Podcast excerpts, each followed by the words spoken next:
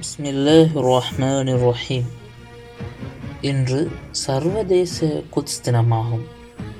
Iran இஸ்லாமிய புரட்சி வெற்றி பெற்றதும் இமாம் ஹுமைனி ரஹமத்துல்லா அலேஹி அவர்களினால் முன்னெடுக்கப்பட்ட செயல்திட்டங்களில் முதன்மையானது ரமலான் மாதத்தின் இறுதி வெள்ளியினை சர்வதேச குத்ஸ் தினமாக பிரகடனப்படுத்தியதாகும்.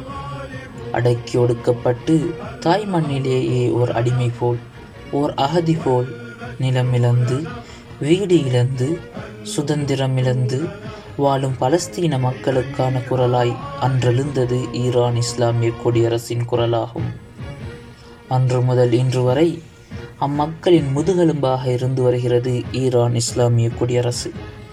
ஈரானின் குத்ஸ் படை தளபதி ஷஹீத் காசிம் சுலைமானி அவர்கள் அமெரிக்க தீவிரவாத அரசினால் கொலை செய்யப்பட்டு அவரின் இறுதிச் சடங்கில் கலந்து கொண்ட பலஸ்தீன ஹமாஸ் அமைப்பின் அரசியல் தலைவர் இஸ்மாயில் ஹனியா அவர்கள் தனது உரையில் ஷஹீத் சுலைமானி அவர்கள் குத்ஸின் ஷஹீத் என கூறியது குறிப்பிடத்தக்கதாகும்.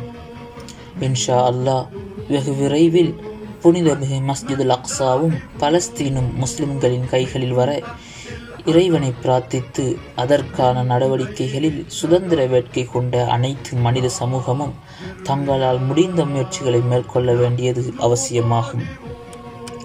அமெரிக்கா ஒளிக பிரித்தானியா ஒளிக இஸ்ரேல் ஒளிக சுதந்திர காற்றை பலஸ்தீன சிறார்கள் சுவாசிக்கும் தருணம் வெகு தூரமில்லை இன்ஷா அல்லாஹ்.